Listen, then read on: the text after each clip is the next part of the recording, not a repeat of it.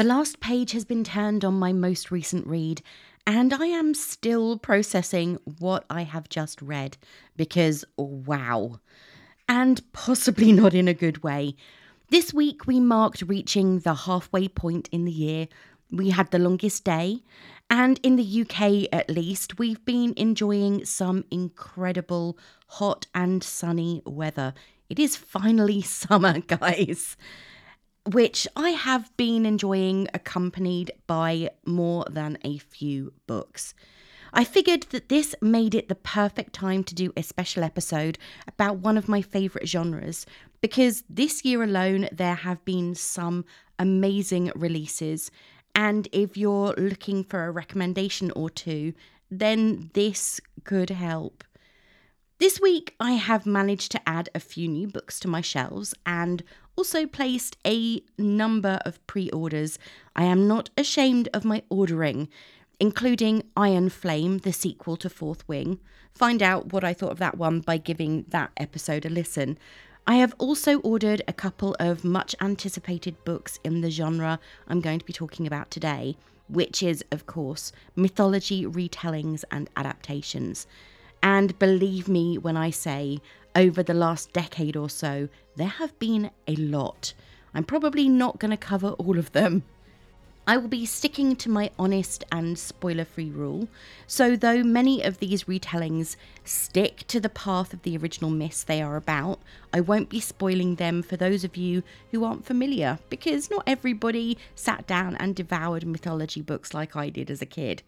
All of that means, in an indirect way, it's time for the latest episode of Being Bookish. Join me today as we sail off to find the Golden Fleece, start a 10 year war to save our reputations, or simply bide our time to get revenge on a careless, murdering husband.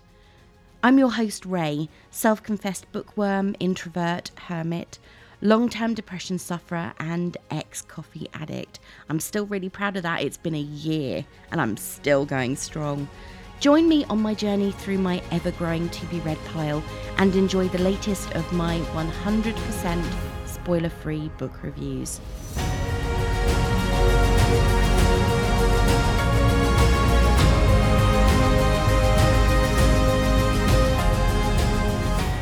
I know that I've told tale before, but it bears repeating as it is the very reason why I've always had a fascination for mythology, whether Greek, Roman, Egyptian, Celtic, Norse, or anything else. Yes, the list is very long. There are so many different deities in the mythological world, and every tale is fascinating.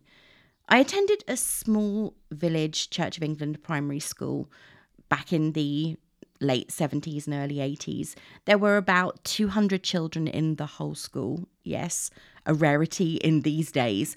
And once you reached junior school age, eight and above, you did two plays during the school year. At Christmas, it was a large musical, or large by our scheme, and in the summer, it was a smaller, but no well less organised production.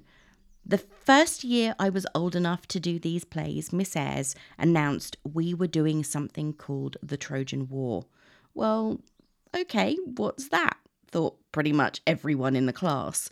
And then we were told the story of Helen and Paris and how romantic and horrible their love ended up being. Not sure it was a suitable lesson for eight and nine year olds, now I think about it. But anyway, we started reading the very basic script, and then the casting was underway.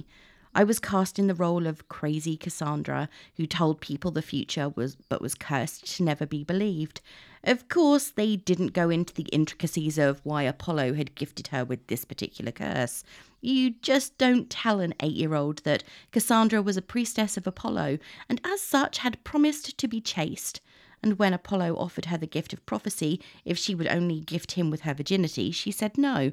So he twisted the gift and made it so that she would know the truth and no one would believe her. Anyway, I have never forgotten flailing about on the stage with my hair flopping around like a mad halo as I warned my family that their son, Paris, would be the end of Troy. And it was this that really started my love of mythology, because it sounded way more interesting than everything else. Fast forward not even a decade, and I was introduced to the first in a series of female retellings by an author who has now earned herself an unfortunately dark reputation, courtesy of stories that I am not going to go into. Here, I guess I should say that I am going to separate art from artist, as I want to talk about The Firebrand by Marion Zimmer Bradley. For all her faults, Again, not going to go into all of that. Zimmer Bradley was one of the first authors I discovered that wrote mythological retellings from the female perspective. The Firebrand, first re- released in 1987, is a fantasy tale about Cassandra, Princess of Troy. We learn of her life as the bright child compared to her beautiful older sister Polyxena and her handsome and accomplished brother Hector.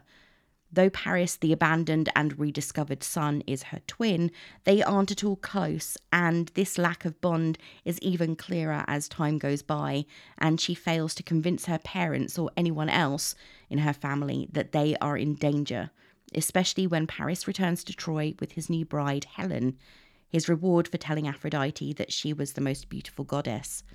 The story is told completely from Cassandra's perspective. We get her story from childhood through the whispering of snakes in her ears to the Trojan War. Anyone who knows the story of Troy knows how things ended for the House of Troy and all its inhabitants. Cassandra was a victim of Clytemnestra's wrath when Agamemnon returned from his victory, and she killed both of them. The Firebrand does for Cassandra what other books have done for other female characters in the tales of Homer, Ovid, and Euripides. I do wish that there were more books that wrote about characters on the Trojan side of the war. That's not to say there aren't some. However, characters such as Hecuba, her daughters Cassandra and Polyxena, and her daughter in law Andromache tend to be more side characters than main, Depending on the origin myth you're reading, Hecuba is either the daughter of kings, gods, or Amazons, which would make for a really interesting tale.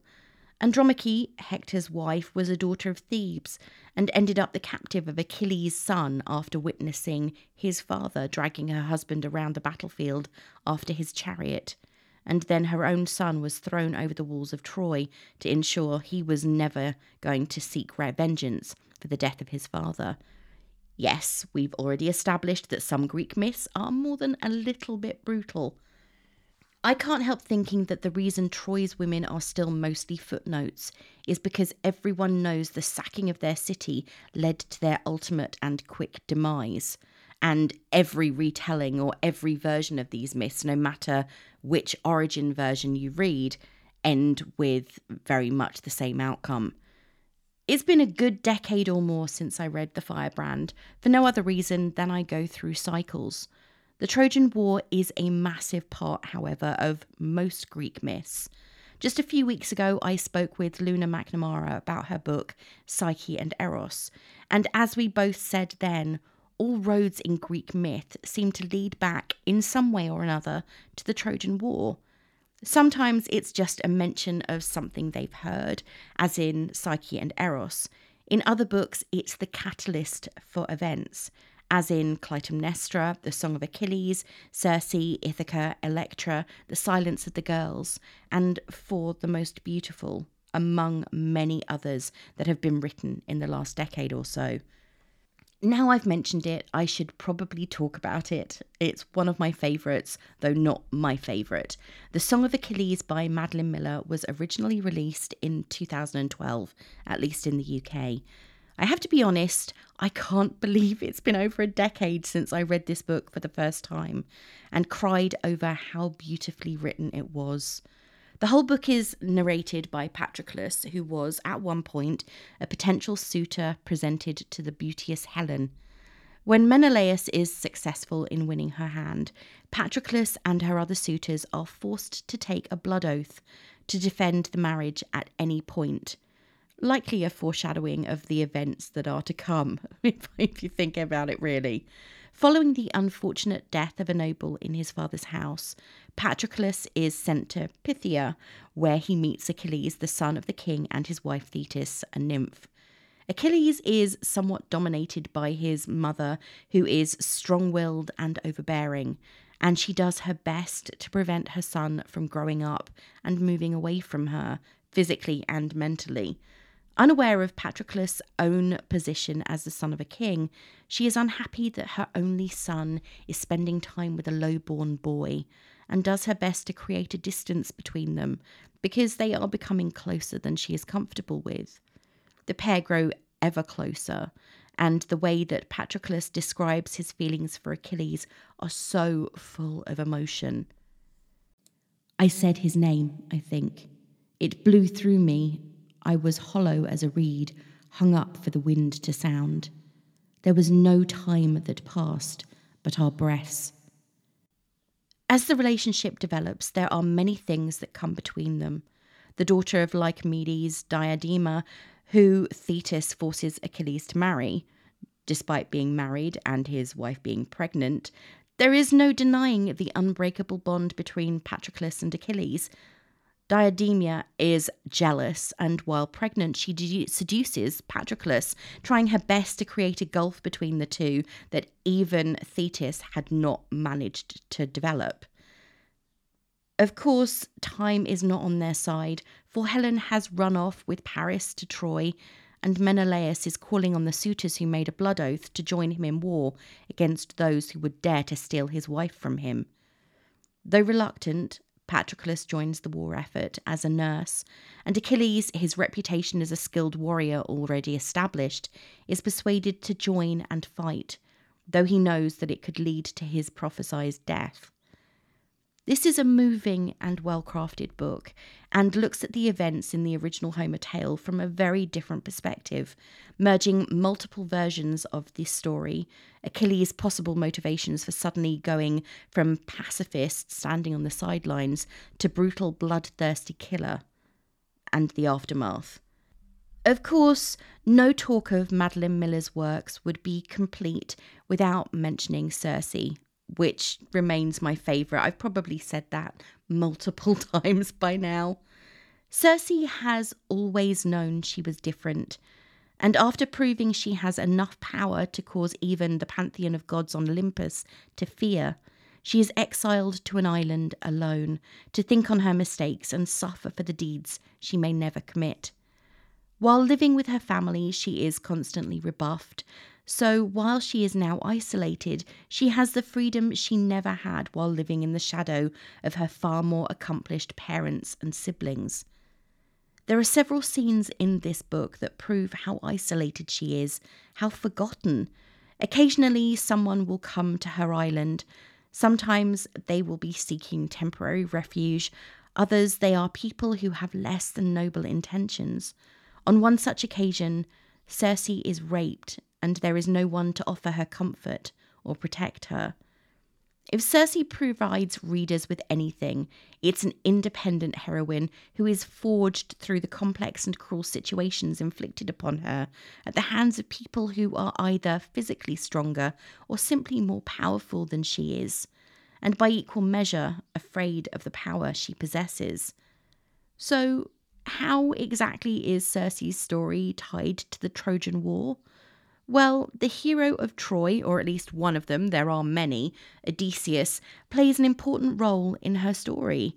In the original myth, she is the evil sorceress who turns all sailors who land on her deserted island into pigs. Kind of appropriate in many ways, especially when you consider her previous experience. In Miller's version, she is seduced by Odysseus on his journey home from the war, which takes 10 long, hard years though I personally think he's been hamming it up, and bears him a son who is destined to kill his father, a fact that causes the goddess Athena, his champion, to threaten Telegonus's life. And of course, as with a lot of myths, it doesn't necessarily end up good for anyone. I don't think that I need to go into the details of Clytemnestra by Costanza Casati, as I did an entire episode about this book. The story of Clytemnestra is one that you really have to dig into the myths for, despite the fact that she has a rather large role to play in the Trojan War and its bloody aftermath. She suffers as the wife of Agamemnon and the sister of Helen, a witness to her husband's repeated betrayals, and suffering at his hands because of her sister's abandonment of his brother Menelaus for the handsome, youthful Paris. As with most myths, there are many different versions of Clytemnestra's fate. However, they do all have the same unfortunate outcome. This year, I have read not one, but two different books that tell the story of her life. Both took a very similar approach, and both were incredibly well written and moving.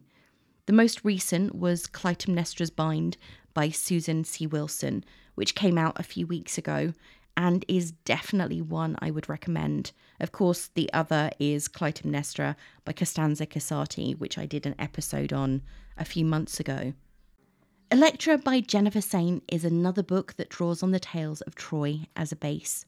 Electra is the younger daughter of Clytemnestra and Agamemnon, and definitely takes more after her father than her mother. This book is another that I have already reviewed in depth, so I will post a link to the episode in the notes. However, I can't not talk about it because Electra has a huge role to play in the fates of her parents, though primarily her mother, Clytemnestra. It carefully delves into the emotions of Electra and Clytemnestra in Mycenae, and Cassandra as Agamemnon's Trojan captive. It proves that they are all victims of the war in their own way. No one's safe. Clytemnestra loses a daughter when Iphigenia is murdered in front of her, and Electra loses her mother to grief, and then her father to her mother's anger. Saint also proposes what I have long thought that though Helen's actions made a fool of her husband Menelaus, which rightfully makes him angry, her behaviour and the fact that she runs off with Paris when he is a guest in her husband's home is merely the excuse that the two brothers use in order to destroy a powerful and wealthy city that is considered a possible danger to their own positions as powerful rulers. I will admit now that Electra is not my favourite of the mythology retellings, as the story felt a little confused and the three separate strands of the tale told through the eyes of three different women, Electra, Clytemnestra, and Cassandra, were confused and confusing. Though the story is compelling, I think that the trio of storylines took away from what it could have been. Of course, that's not to say it wasn't well written. Saint definitely has a way with words. It just wasn't a book that I personally enjoyed. I find the addition of multiple threads in her stories, a device that she has used in several of her works, including Ariadne, which was her first release, to be distracting. And rather than enhancing the stories that she's telling, they tend to take away something from the characters' experiences. I know that all the books I've mentioned so far have strong connections to the Trojan War. Psyche and Eros by Luna McNamara makes mention of this and provides us with a more logical link to Helen, Clytemnestra, and their families.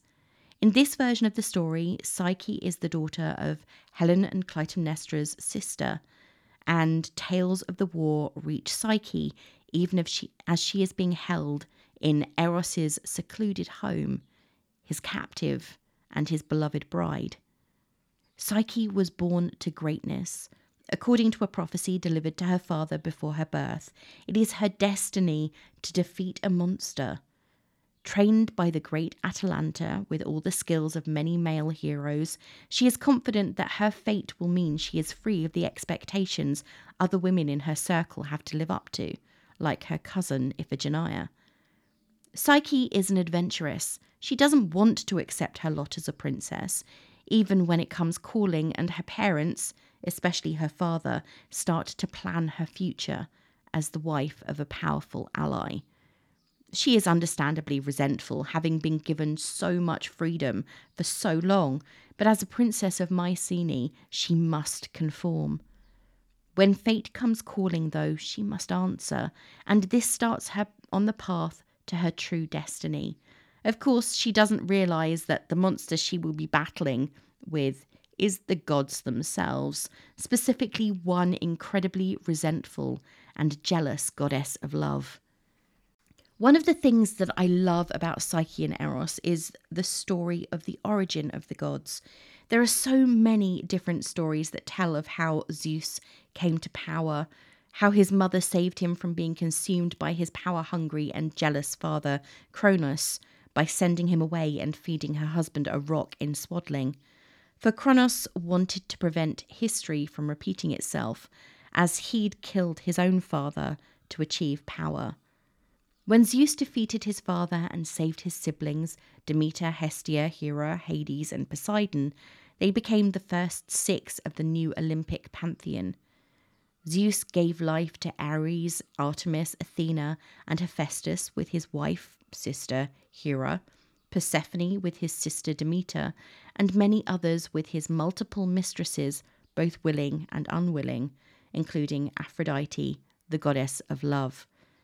Eros is usually thought of as the son of Aphrodite and Ares, and often depicted as a somewhat mischievous, winged, and handsome young man with a bow and arrow.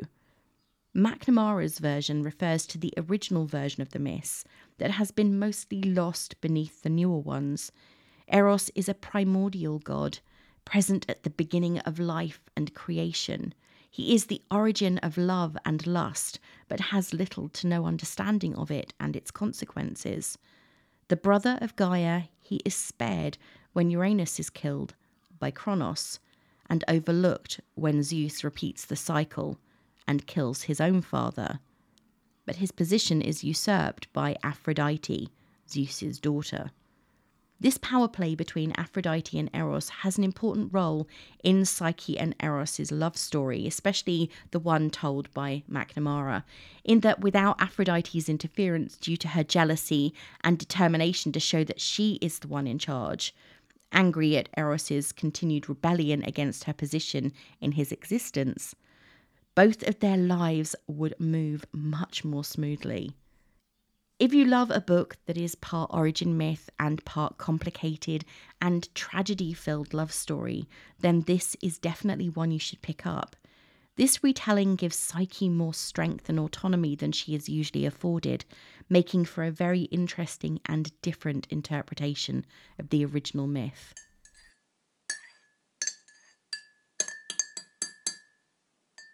Feminist retellings of Greek myth have become an incredibly popular genre over the last few years, as I've already mentioned, and that doesn't look to be changing anytime soon.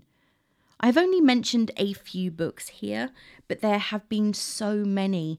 Some of Gods and Monsters, like The Shadow of Perseus by Claire Heywood, that studies the tales of the hero Perseus, who is known primarily for his heroic slaughter of Medusa, the Gorgon.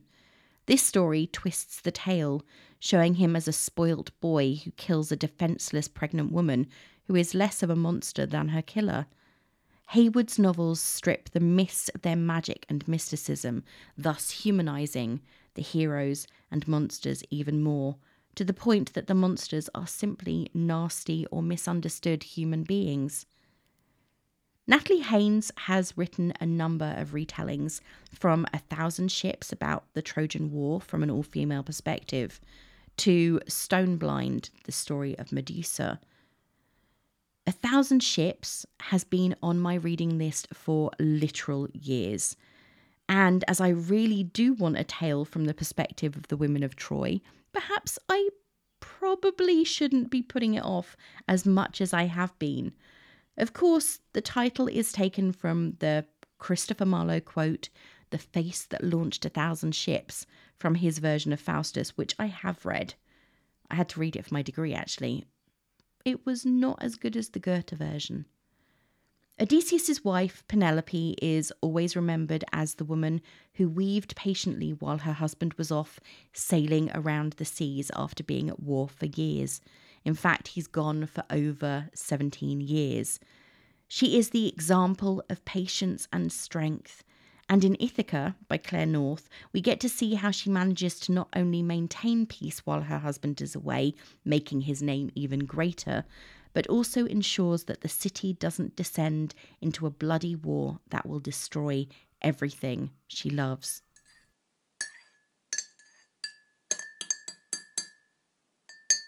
I have read a lot of retellings, but for every one I've read, there are probably two more on the shelf in the bookshop or on my TBR waiting for me.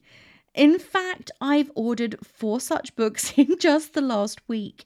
There is something so vivid, so colourful about these myths that, however they're retold, whether it's a story carried into the modern world like No Season But the Summer by Matilda Leyser, which brings Persephone and Demeter into the present day with all its natural issues such as climate change and building on all our green land, or a power shift revealing the quiet and seemingly accepting wife, mother, and queen to be a woman seeking vengeance for innumerable wrongs against her and those she loves, as in Clytemnestra by Constanza Casati.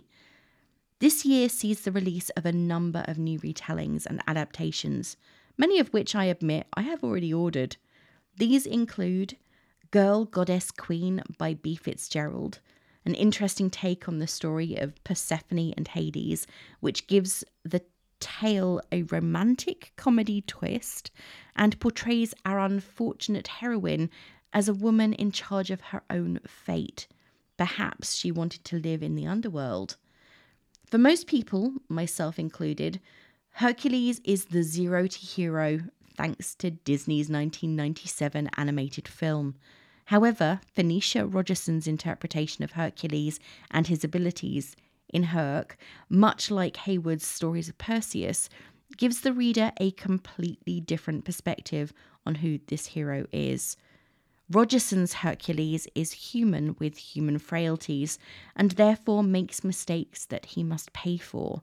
At times, these errors have a somewhat comedic bent.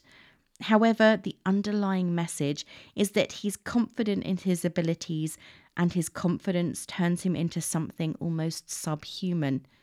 He is unable to control the strength he has been given, and the fact that by purely existing he has given Hera something to be angry about means that nothing he does is without consequence, mostly negative, and always for someone else.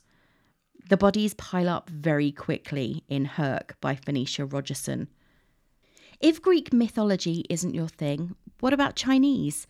There are quite a few of those available too, especially released in the last few years, including books such as She Who Became the Sun by Shelley Parker Chan, and its sequel He Who Drowned the World, which comes out later this year.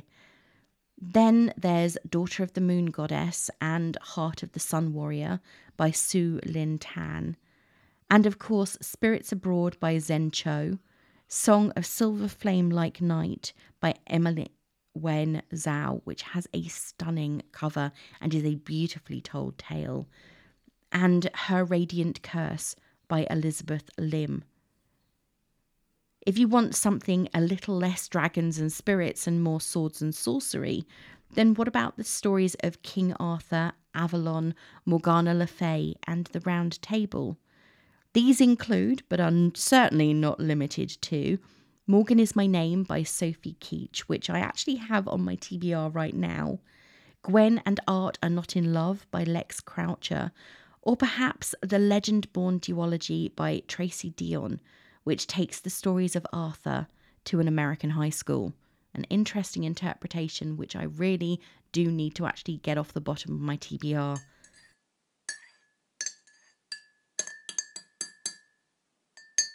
This week has been absolutely manic. There's a lot going on in my everyday life, but that has meant escaping into books when I should probably be sleeping.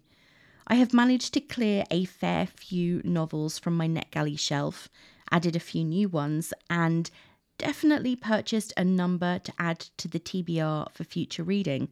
Of course, next week is going to be as busy, if not absolutely frantic, my boss and most of the team are on holiday, but I am still determined that I will be picking up a few books that have been staring at me from the shelves with sad eyes. Yes, I am personifying my books. I can't help imagining them with personalities. Right now, I can't. I look at Fourth Wing and it's staring rather smugly off the shelf where it's sitting next to Dragonfall, knowing that I want to reread it before I pick up the other book. I am currently waiting for a delivery of a few more books that I've ordered, including a brand new series. Well, it's not actually brand new, it came out in 2016 that I found while doing some research for this episode, and the brand new paperback copy of the latest Robert Thorogood, Death Comes to Marlow, which I am really looking forward to reading, but I also can't wait to see the ducks that are on the sprayed paperback edge. Despite this, I can honestly say I won't say no to recommendations, even though my TBR is a considerable size and continues to grow at an exponential rate. I think my books are breeding on the shelves. I don't want to restrict myself. So if you have any recommendations, whether it's for books you've read or books you just want to hear me talk about in my spoiler free, honest way, send them on over. I'm always interested in being introduced to new books and authors.